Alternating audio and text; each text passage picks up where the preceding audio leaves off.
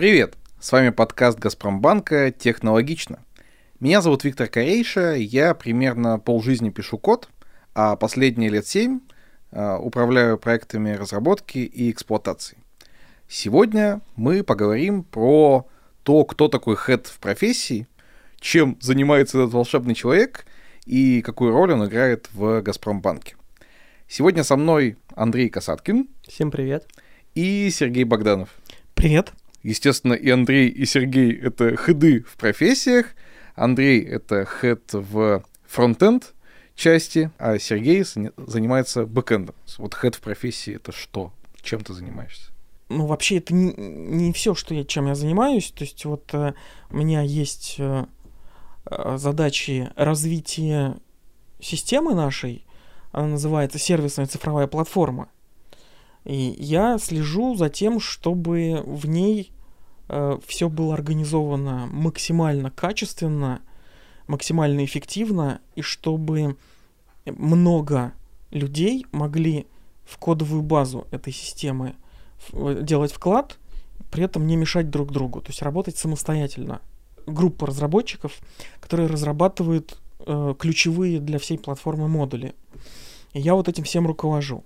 А Head of Profession — это дополнительная роль, которую я взял для того, чтобы помочь в целом нашему блоку, у нас там много разных систем в розничном бизнесе, э, помочь ему развиваться в том же темпе, в котором развивается сервисная цифровая платформа. И вот, собственно, там э, мы занимаемся стандартизацией и установкой там правил игры. То есть как вообще должна быть устроена у нас разработка, Э, что именно разработчики должны делать, как, как это все проверять, э, в том числе обучение. Э, далее я самостоятельно еще до того, как при, у нас прошла реорганизация и появились вот эти ходы, я самостоятельно организовал процесс, при котором у нас все разработчики собраны в сообщество, и в этом сообществе мы э, совместно решаем возникающие у нас задачи. В этом сообществе сейчас несколько сот человек, человек 700 это точно, и мы регулярно проводим мероприятия, где э, обсуждаем наши насущные вопросы. Это называется у нас семинар технологии сервисной цифровой платформы. Я его веду каждую неделю. Я думаю, что про сообщество мы сегодня еще поговорим. Mm-hmm. Андрей, а согласен ли ты, что HEAD это вот про стандарты, про качество, или все-таки про что-то еще? А, это и про стандарты, и про качество, это в том числе про комьюнити, про его развитие, про направление развития этого комьюнити. А, так, да, так это как о, у нас это в определенной степени называют визионерство о, своей профессии. Вот, ведение ее в том направлении, в котором это было бы полезно о, банку. А у тебя тоже эта роль, она является дополнительной к чему-то? Да, безусловно, она является дополнительной. Мы, в общем-то, с Сережей плюс-минус в одно и то же время начали работу в ГПБ. Вот, и, собственно, я, так же как и Сережа, являюсь в том числе разработчиком, вот, и, в общем-то, код выходит из-под рук, и все, и Head of Profession — это дополнительная опция, дополнительное развитие, которое позволяет о, двигаться в том или ином направлении и продвигать комьюнити в том или ином направлении. А зачем понадобилось ввести вот эту отдельную роль? А, на сегодняшний день в очень многих компаниях так или иначе есть тенденция к построению, где-то это называется комьюнити, где-то это называется а, коворкинги тех или иных специалистов, где-то это о, называется лиги, все зависит от компании, но суть такова, что людей объединяют по приверженности той или иной профессии, и на выходе пытаются это, этих людей именно профессионально соединить и профессионально развивать сообща друг с другом. Вот. А, и, соответственно, в нашем случае мы не исключение, то есть это роль именно Head of Profession, которая позволяет определенным образом а, координировать а, развитие комьюнити и двигать его в том или ином направлении. На мой взгляд, вот такие люди, они есть везде, где много разработчиков. То есть это кто такие? Это лидеры, э, которые говорят, как надо делать. они обычно неформальные. То есть все знают, что вот есть человек, который знает, как надо, нужно к нему сходить и узнать. Он нас объяснит. И эти лидеры, вот они всегда присутствуют, и просто у нас решили придать им определенный формальный статус. А в других компаниях они тоже есть, но руководство не находит необходимым им какую-то дать ачивку, как-то их отметить и какие-то дать инструменты для того, чтобы они могли более эффективно влиять на происходящее вокруг. Поскольку лидер неформальный, да, соответственно, человек придет, ему не понравится, что ему сказали, он скажет, а я не буду так делать, пойду сделаю по-своему. И потом бабах, значит, программа перестает работать, и никто не знает, что с этим делать, потому что чувак там что-то наворотил сам, да, не послушав, что ему сказали. И вот, чтобы такого не было, как раз нужно, чтобы у этих лидеров был какой-то формальный статус. И вот у нас в Газпромбанке вот это сделали. Я считаю, это революционная вещь. Я не, слышал, чтобы в России в каких-то компаниях вот так делали. И очень интересно, что из всего этого выйдет. Мне самому интересно. Вот. И поэтому я с удовольствием, короче, участвую в этом замечательном эксперименте. Вот, и я очень рад, что такие вот люди, как Андрей, тоже вместе со мной в этом участвуют. А носители этого формального статуса это один человек в каждой профессии или это какая-то группа людей? Нет, это группа, вот, например, по направлению Java бэкэнда настроя. По другим направлениям пока по одному. И еще здесь на самом деле имеет смысл допом- дополнить, что приложение может быть и не умрет, если человек там что-то наворотит, но поддерживать это будет впоследствии уже невозможно. То есть, опять-таки, э, есть большое количество так или иначе альтернативных друг другу технологий. И если начать идти во все технологии разом, то ничего хорошего из этого не получится. То есть, в конечном счете, для поддержания этого стека людей не хватит потому что нужно будет каких-то очень широких спецов нанимать, которые просто все не закроют. Либо же нанимать много-много-много узких спецов. То есть это так не работает, это так не живет. Соответственно, а, в банке, в общем-то, сам стек технологий, он по большей части, он уже, ну, в общем-то, вот почти пять лет, наверное, как и определен. То есть он, мы с Сережей, в общем-то, застали это, и мы в том числе являлись теми, кто определял этот стек. Вот, но по факту какие-либо альтернативы текущему стеку, наверное, да, рассматриваются. К слову говоря, ко мне Сережа буквально не так давно приходил. Uh, я, я все еще к Сереже признаюсь, кстати, до, до сих пор не вернулся. Вот. А там ребята захотели некоторую новую технологию затащить, в общем-то, альтернативную вообще всему, что есть в банке. А скорее нет, потому что, повторюсь, мы будем упираться в то, что неизвестно, кто это будет поддерживать.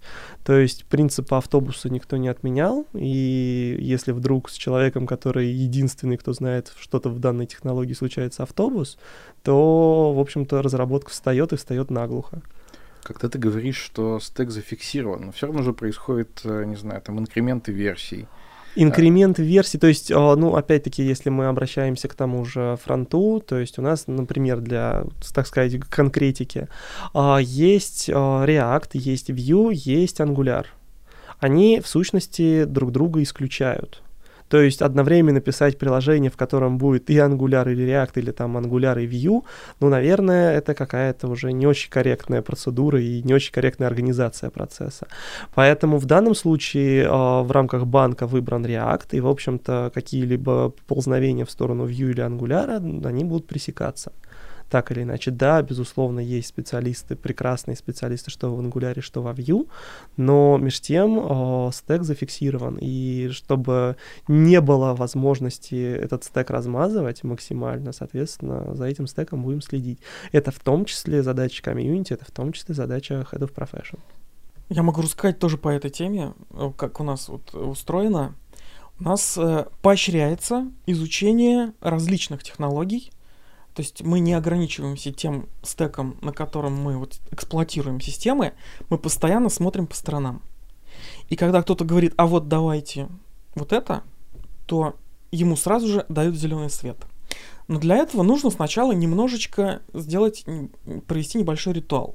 Во-первых, нужно об этом объявить на всю комьюнити. Вот 700 человек у нас там э, сидят, и нужно сказать, ребята, а вот что если вот так? И нужно получить обратную связь. Вполне возможно, что придет 100 человек и скажет, мы это уже попробовали, это полный отстой, тебе не стоит даже пытаться. Вот. И тогда как бы все, вопрос закрыт, все понял, вопросы есть, до свидания. А если, скажем, наоборот, типа, да, слушай, интересно, тоже хотели посмотреть, то тогда, пожалуйста, вперед, мы тебе для этого дадим все, что тебе нужно. Если молчок, если никто не ответил, это тоже информация, это значит что-то совсем новое, что пока никто не знает, вот, тоже имеет смысл посмотреть. Если ты что-то посмотрел, что-то пощупал, для того, чтобы этим можно было пользоваться, расскажи об этом. Вот на нашем семинаре технологий нужно заявить тему, сказать, что вот такого-то числа такой-то товарищ расскажет нам вот о такой-то прекрасной технологии.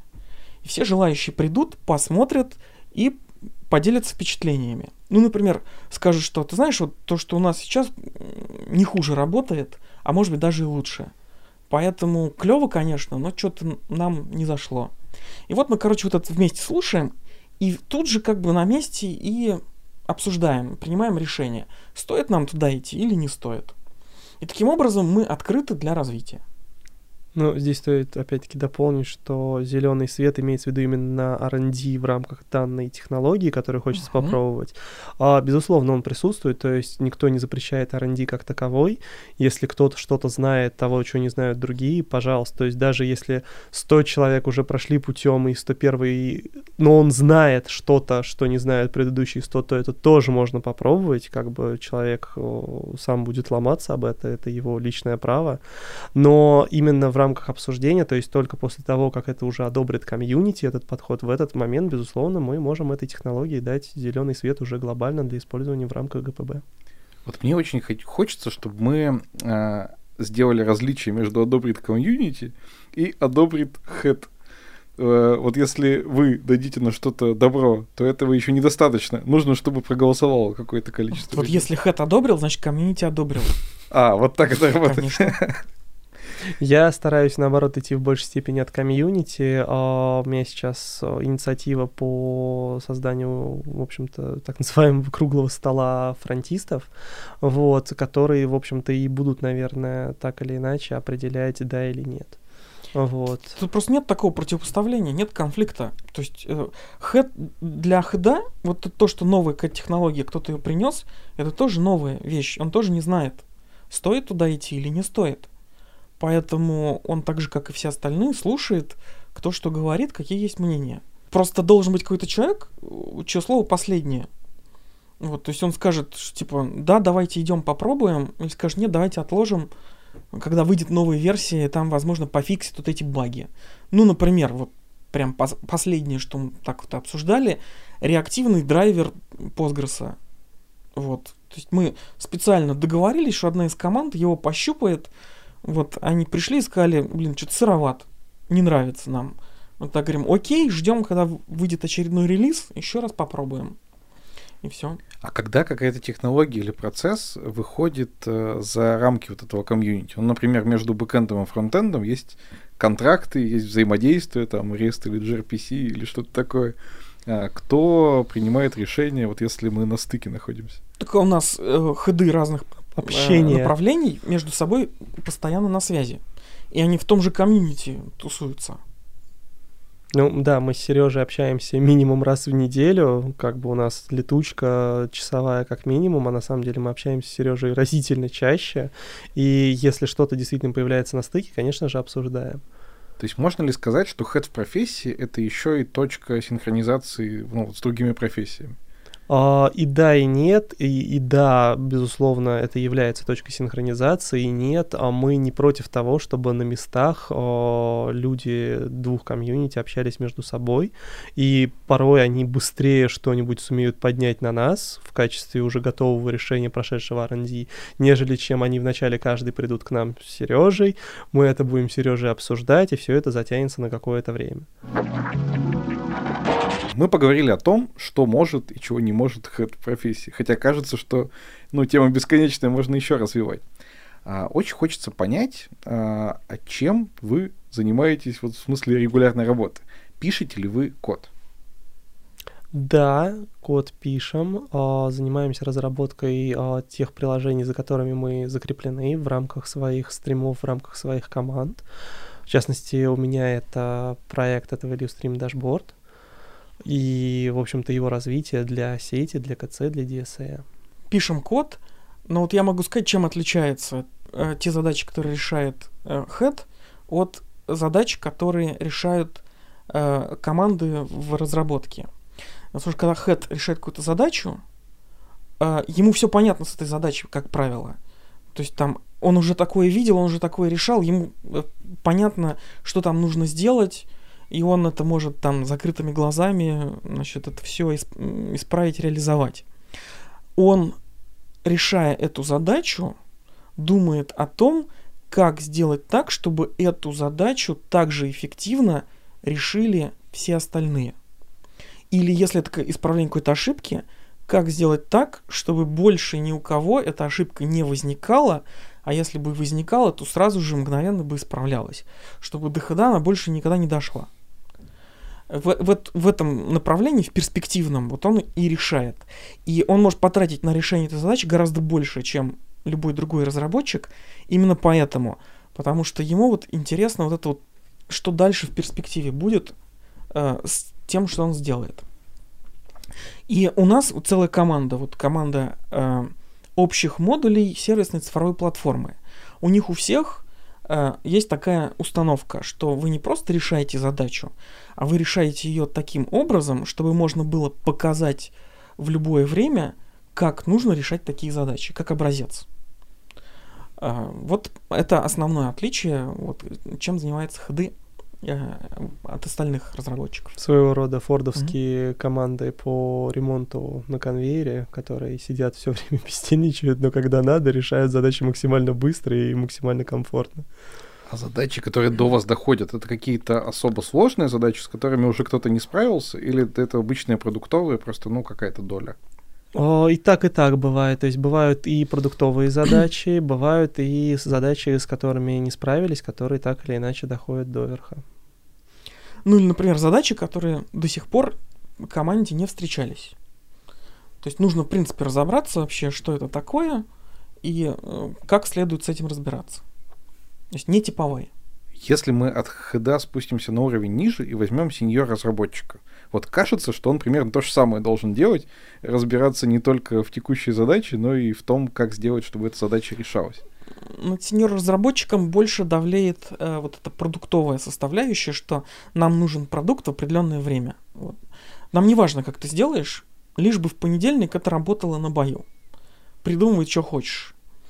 Вот. А там задача хода это для того, чтобы сделать так, чтобы не чтобы в понедельник это работало, а чтобы это годами работало, чтобы годами люди аналогичным образом решали задачи, и у них не возникало при этом каких-то проблем.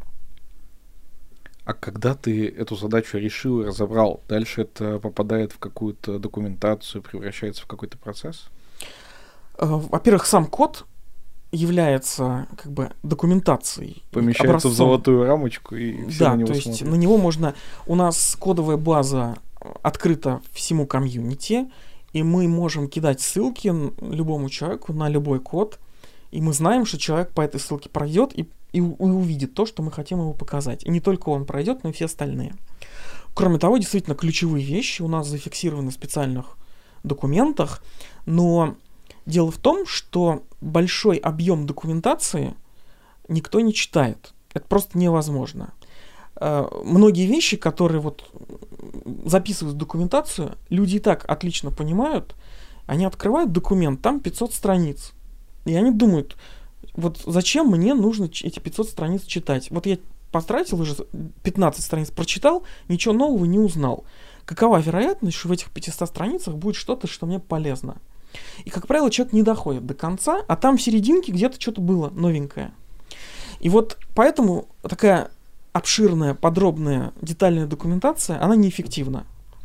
И мы пришли к тому, что у нас есть э, такие документы, которые основаны только на реальных проблемах, которые у нас возникали. То есть пока мы не наступили на грабли, мы не э, помещаем туда какое-то новое там правило, какую-то новую информацию. И вот там вот этот концентрат находится, э, эти документы небольшие, их можно прочитать минут за 15, но то, что там написано, это вот прям однозначно нужно всем знать, нужно всем понимать, и это однозначно влияет на результат.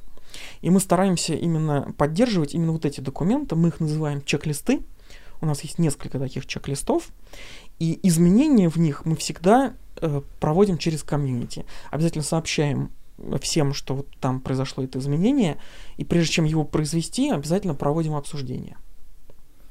Ну, здесь а, есть некоторая продуктоцентрированность. А, у Сережи это в большей степени а, продукты, которые используют все в банке, так или иначе. В частности, касательно фронта, здесь большая фрагментация присутствует, и есть энное количество достаточно крупных систем, которые изначально развивались независимо. Какие-то решения у них общие, какие-то решения у них не общие, то есть они где-то совместные, где-то просто похожие. А, в общем-то, в этом, наверное, разница именно бэкэндового комьюнити на сегодняшний день и фронтендового комьюнити. А, именно поэтому я стараюсь в рамках комьюнити действовать в большей степени как раз-таки ориентируюсь на комьюнити, а не с позиции того, что вот именно так надо. То есть я в большей степени стараюсь э, смотреть на то, как делают другие и показывать то, как делают другие всем остальным возможно, за счет этого люди сумеют о, что-то понять, что-то сделать правильнее, что-то сделать быстрее. А должен ли хэт быть самым сильным разработчиком и самым шерстяным волчарой? Хороший вопрос. А, и да, и нет. А, безусловно, Head of Profession должен быть а, достаточно скилловым сеньорным разработчиком, но это не значит, что он знает все, умеет все. Это вообще развитие на пути разработчика, оно никогда не должно останавливаться, на мой взгляд. То есть всегда есть что посмотреть по сторонам, что-то поизучать, что-то почитать, что-то посмотреть, что-то попробовать. А, сейчас сами технологии, и уж тем более технологии фронтенда развиваются взрывообразно, и действительно очень много чего есть интересного. А, поэтому я всегда открыт для каких-то новых практик, для какого-то нового опыта. А что же касается непосредственно нет в том плане, что, безусловно, кто-то может что-то знать отдельное, значительно лучше, чем я или значительно лучше, чем любой другой человек, который будет э, назначен Head of Profession. Вот, и по этой причине, соответственно... Ну, вообще есть такая вот небольшая ревность такая, когда видишь, что чувак шарит... Что-то лучше? Да, с чем-то справляется лучше тебя, ты думаешь, вот ё-моё, ты знаешь, Почему нет. Я так не могу. У меня нету. То есть мне, наоборот, мне порой интересно узнать, как он это делает. Интересно повторить. Но именно завидовать, наверное, да нет. Скорее нет, чем да ты очень хитро ушел от вопроса в сторону того, что, ну, есть какие-то области, где кто-то может быть лучше. Можешь ли ты представить, что есть некоторый сеньорный разработчик, Умнее который меня, лучше да, тебя в профессии, да, вот прям, ну, типа, вполне. во многих аспектах? Во многих не думаю, но в каких-то аспектах, безусловно, да. А, что будет с таким разработчиком? Останется ли он uh, жить? Станет ли он Head of Profession? А, если он изъявит подобное желание, то, как Сережа уже сказал, Head of Profession бэкэнда их уже трое.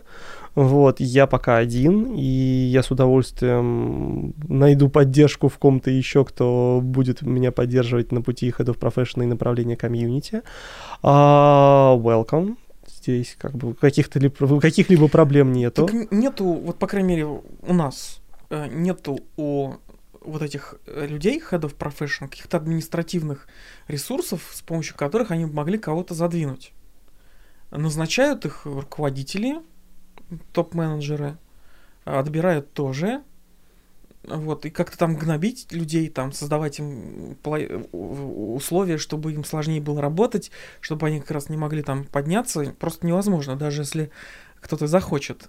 Поэтому этого и не происходит. Но здесь, наверное, следует о, начать немножко с другого даже конца. Здесь следует начать с некоторой о, организации с, с самих разработчиков и самого персонала в рамках о, Газпромбанка о, по результатам текущей трансформации.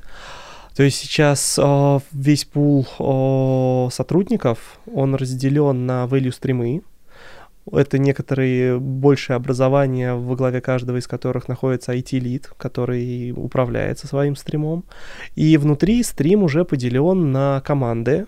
Команды — это уже некоторые боевые единицы, которые могут выполнять ту или иную задачу бизнесовую, ну или платформенную, но платформенных команд на самом деле не так много.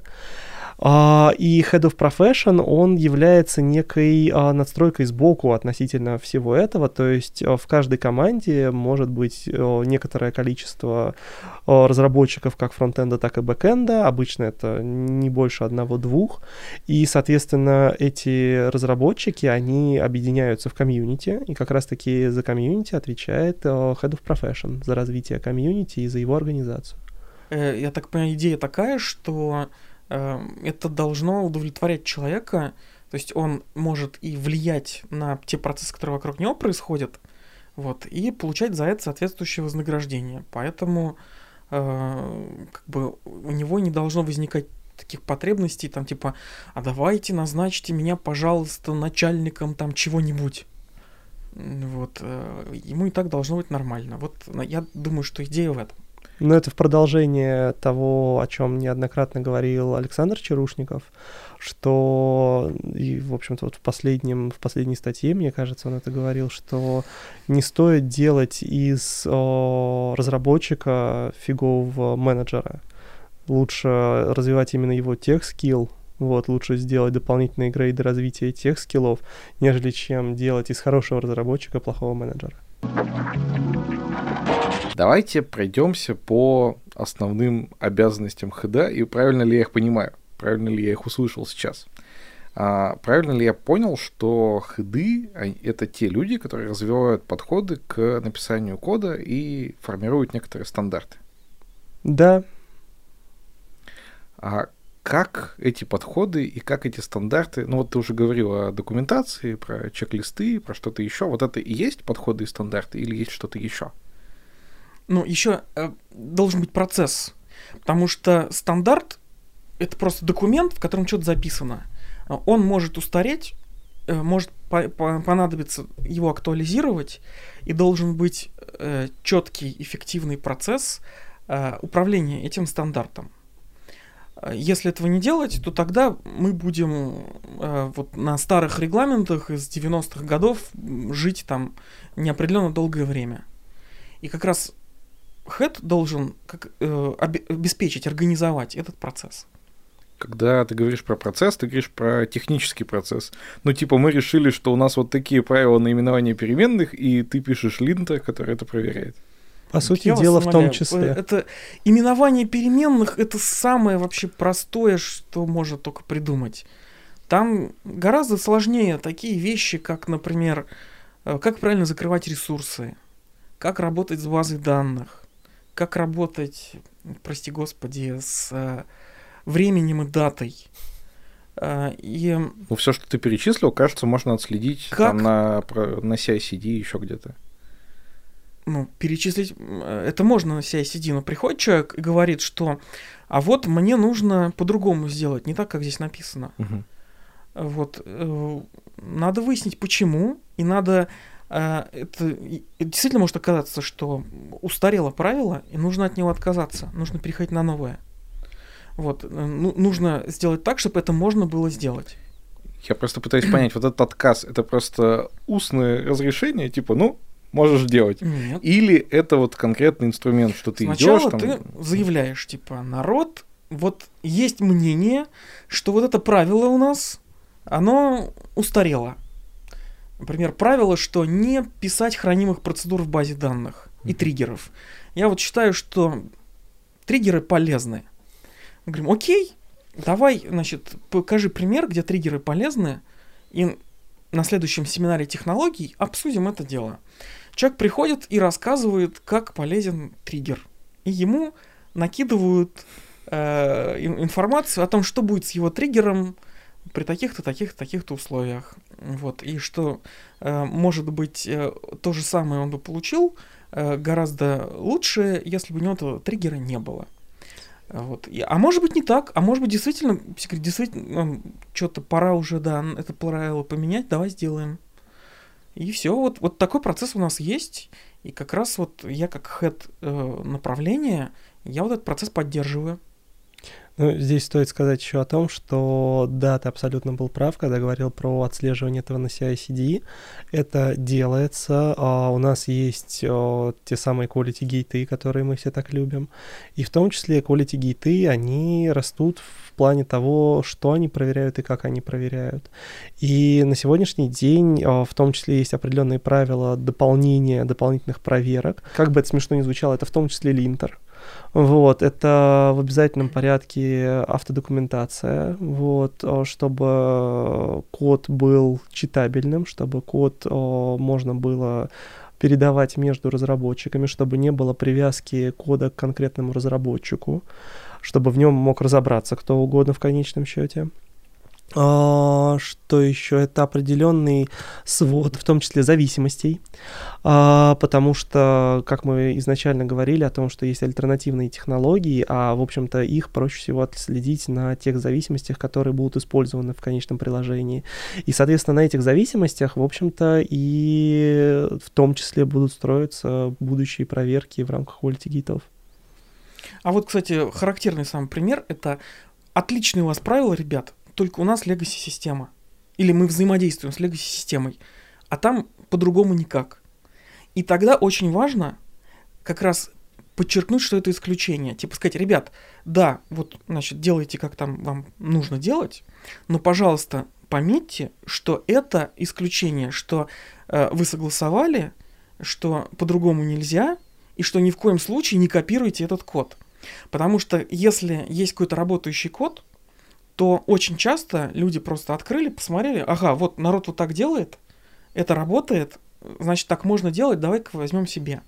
И вот эти плохие паттерны, э, которые противоречат нашим правилам, начинают распространяться. И вот чтобы этого не было, мы еще принимаем меры для того, чтобы их вот таким образом обозначать. Правильно ли я понимаю, что еще хеды занимаются тем, что формируют рекомендации по аттестации, по найму, ну и решают вообще, какой грейд соответствует каким компетенциям. А, да, а, более того, здесь не просто участвуют в разработке, но и непосредственно участвуют в аттестациях. А, соответственно, на сегодняшний день у нас а, Head of Profession, они так или иначе привязаны к тем или иным центрам экспертиз. В частности, у меня это центр экспертиз а, разработки фронтальных систем, у Сережи это разработка систем бэкэнда. И, соответственно, в рамках о, центров экспертиз как раз-таки и проходят о, аттестации в том числе, в рамках которых у нас о, целевая задача — это, собственно, создать тот самый индивидуальный план развития для каждого человека, который проходит аттестацию, и в том числе сказать, ответить на вопрос, насколько человек соответствует занимаемой позиции в сетке.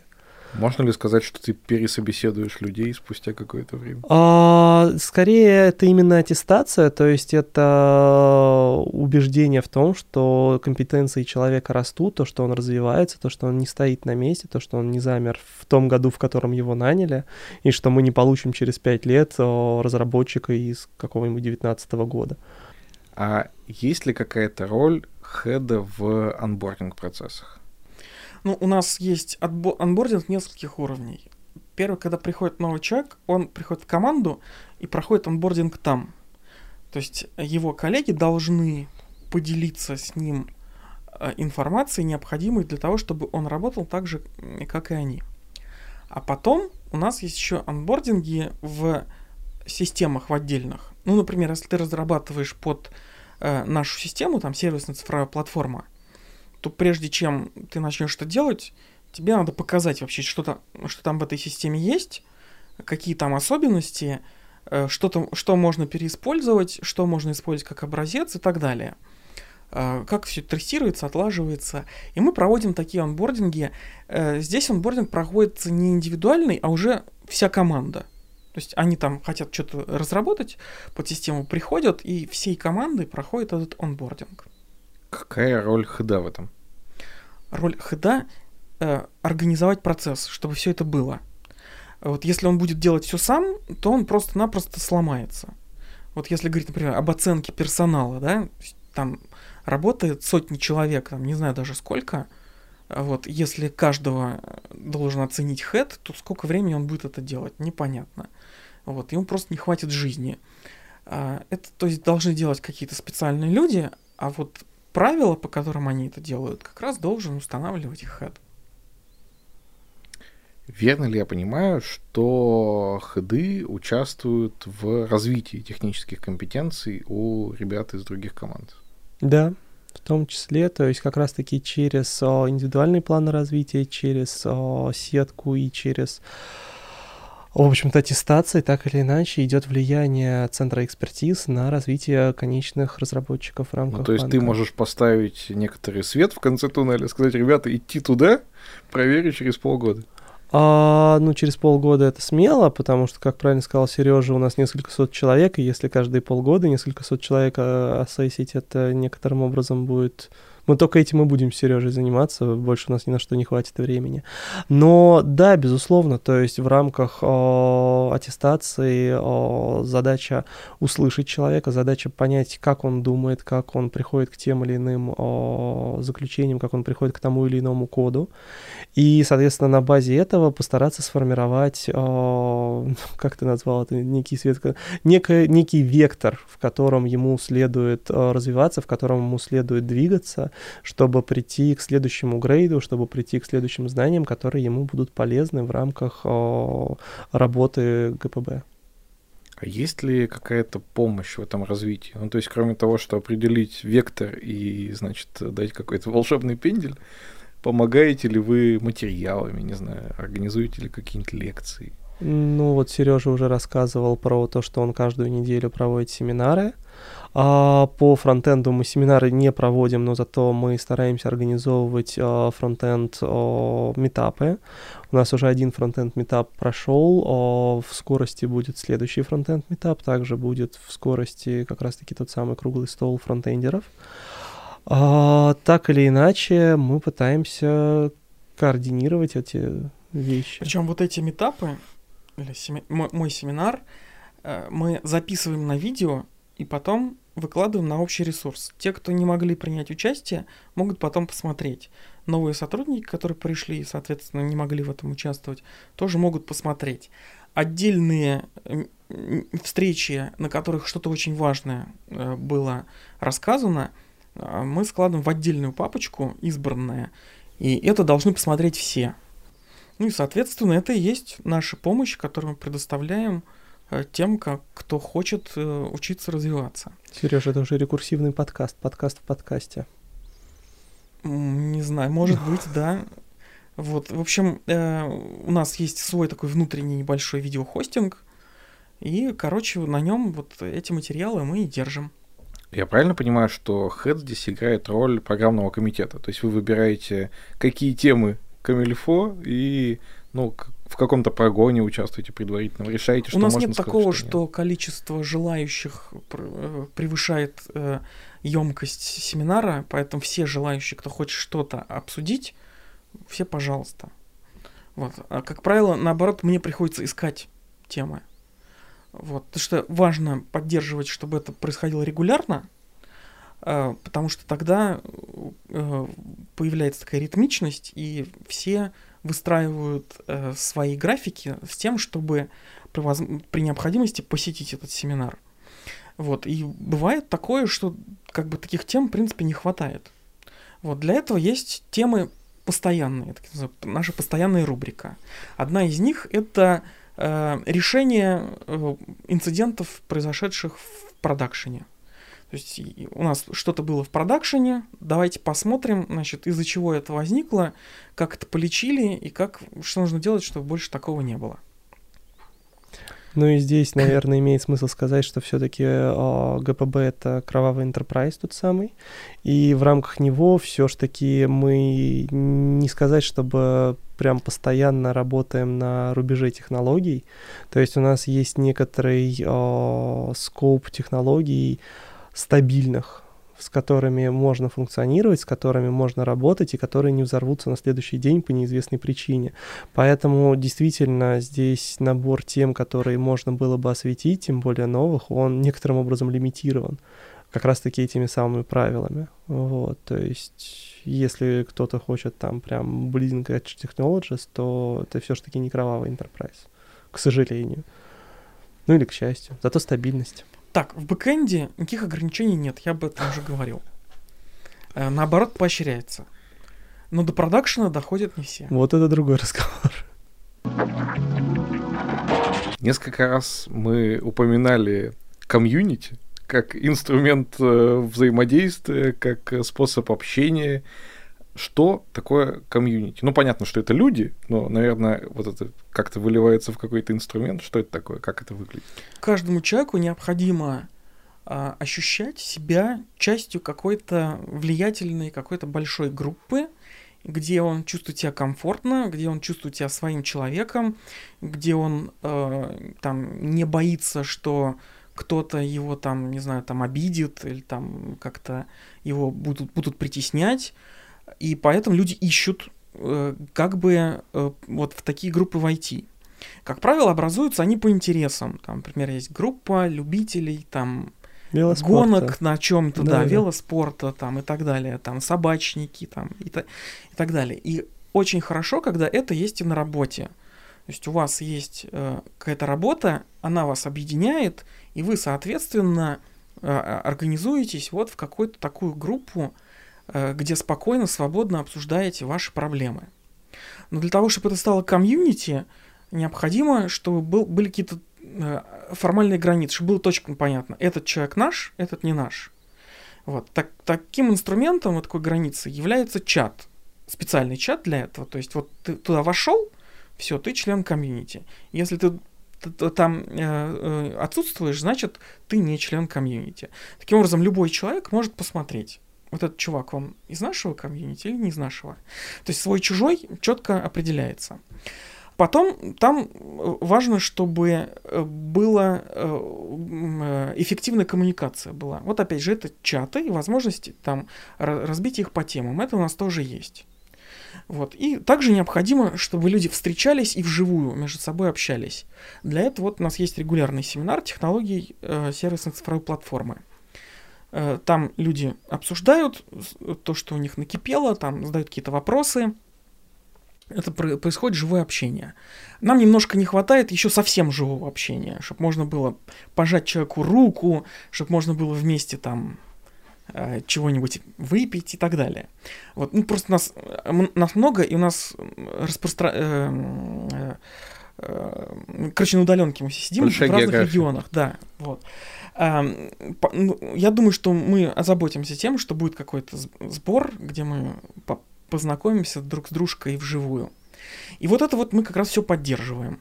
Плюс еще должно быть видно там, то есть, когда к тебе кто-то обратился, ты понимаешь, кто это, откуда он, и ты понимаешь, что и он тоже так же тебя видит, знает, кто ты и откуда ты.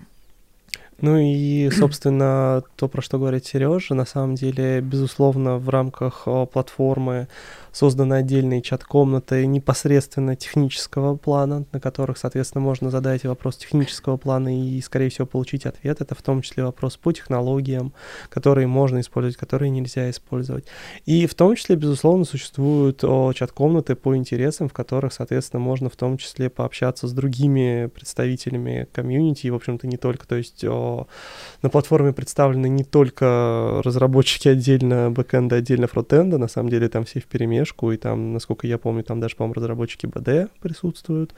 А, так или иначе, соответственно, помимо того, что свой-чужой, есть еще рабочие группы, по которым, соответственно, можно что-либо выяснить.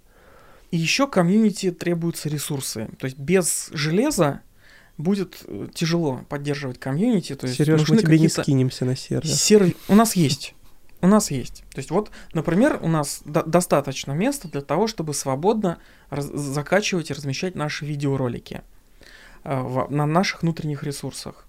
Ну, помимо этого еще у нас есть там ресурсы для тестирования, там, для кода и так далее. И общий равноправный доступ всех к этим ресурсам. И вот когда есть под комьюнити какие-то ресурсы, то э, получается нормально. А не бывает ли конфликта между бизнес-интересами и тем, что вы делаете? Потому что кажется, что бизнес-интересы, они про то, чтобы быстрее доставить фичу до продакшена, а вы во многом вот про комьюнити, про качество, про developer experience, может быть. А у нас на этот случай есть правило номер ноль. О том, что э, вот, вот есть список правил, вот, э, правило 1, 2, 3 и так далее, в чек- чек-листах вот этих. В каждом чек-листе есть правило номер 0. А правило номер 0 как раз на случай, что если очень хочется, то можно и по-другому. Вот, главное, главное, делай там, значит, отступай от правил, но напиши, почему ты это сделал, что это отступление от правил, что не копируйте, пожалуйста, этот код, не делайте так, вот, что мы тут вот так вот напортачили, потому что нам очень нужно было, а не, а не потому, что это правильно. И все, и пожалуйста. Ну и согласуй, естественно, там написано. Согласуйте там с э, Head of Profession. И все, это в принципе таких вот э, барьеров, которые, э, чтобы мы какую-то важную для бизнеса фичу Э, не пустили, потому что там линтер чего-то, значит, там не, э, там не одобрил. Вот, у нас таких барьеров нет. То есть все можно согласовать. Ну, то есть, да, в первую очередь бизнес, в первую очередь бизнес-задачи. Если на самом деле это не очень часто случается, сказать по правде, это случается крайне редко, когда именно ради бизнеса, ради вытаскивания той или иной фичи идет нарушение всего, чего только можно, в том числе и текст-стека, в том числе и каких-то определенных разумных правил и ограничений. А если говорить о приоритетах, то есть понятно, что в каждый момент времени нужно выбирать. Вот я могу или код пописать, или там э, какой-то процесс поразрабатывать, или в комьюнити поотвечать. А как-то выстраиваются эти приоритеты? Или, может, есть какие-то лайфхаки, как их поделить э, по рабочей ну, всегда неделе? можно у руководства спросить, спросить, типа, а вот тут вот пришли вот с такой вот задачей, насколько она нам важна. Можно ее там на недельку в бэклог отправить и, заняться другим? Вот. Ну и, соответственно, Э, по наводке от руководства мы и там ориентируемся. Ну и опять-таки возвращаясь к тому, что первое это бизнес value, вот, а потом уже все остальное. То есть в явном виде обычно, если встает выбор между а, какими-либо комьюнити activity, вот, и бизнес-задачами, которые так или иначе приносят бизнес, бизнес value, то они оказываются на первом месте. А что нужно разработчику, чтобы стать Head of Profession? Пара лишних часов, недель, дней. Ну, вообще-то стаж, наверное, нужен, потому что если у тебя нет опыта в работы в отрасли, то ты многие вещи воспринимаешь не так. Вот, а потом э, нужно, нужно, конечно же, и в самом в самой организации иметь опыт. То есть нужно понимать, э, где тут что находится, как оно устроено, кто за что отвечает, какие узкие места и как их обходить. Если ты это все не знаешь, ты не можешь определять для других правила игры, устанавливать какие-то стандарты. Просто они работать не будут в этих условиях. Ну, безусловно, должен быть профессионализм. И еще должен быть авторитет. Потому что э, нужно, чтобы придерживались э, установленных тобой стандартов не потому, что у тебя там где-то какой-то значок там есть, а потому что как бы все знают, что ты там знаешь, что ты делаешь, что ты разбираешься в этом, и ты выбрал это не просто так. Вот. А авторитет, он тоже появляется со временем. Вот. И в том числе э, авторитет складывается и в работе над ошибками. А, то есть у любого бывает, э, что он может накосячить, и, соответственно, как люди на это реагируют. Очень часто ну, бывает такое, что люди накосячили, но ни в коем случае не, э, не, не соглашаются это признавать. И тогда, вот получается, если э, они что-то такое сделали, после этого они это тянут в стандарт, получается, что если это не ошибка, значит можно так делать, и это будет неправильно. И вот если человек способен э, признать, что он был неправ, и, и переиграть и сам все, может исправить, то тогда у него авторитет будет повышаться. И, соответственно, нужно сколько-то времени, чтобы его заработать. Ну и опять-таки кругозор, то есть надо представление иметь не только о своей профессии, но и о смежных профессиях, чтобы не быть, не существовать в неком от, отрыве от окружающего мира. То есть, а, что Сережа имеет представление о том, как работает фронтенд, о том, как а, работает база данных. Также и у меня есть представление о том, соответственно, как работают те же дизайнеры, как работает, соответственно, бэкэнд, как работает база данных.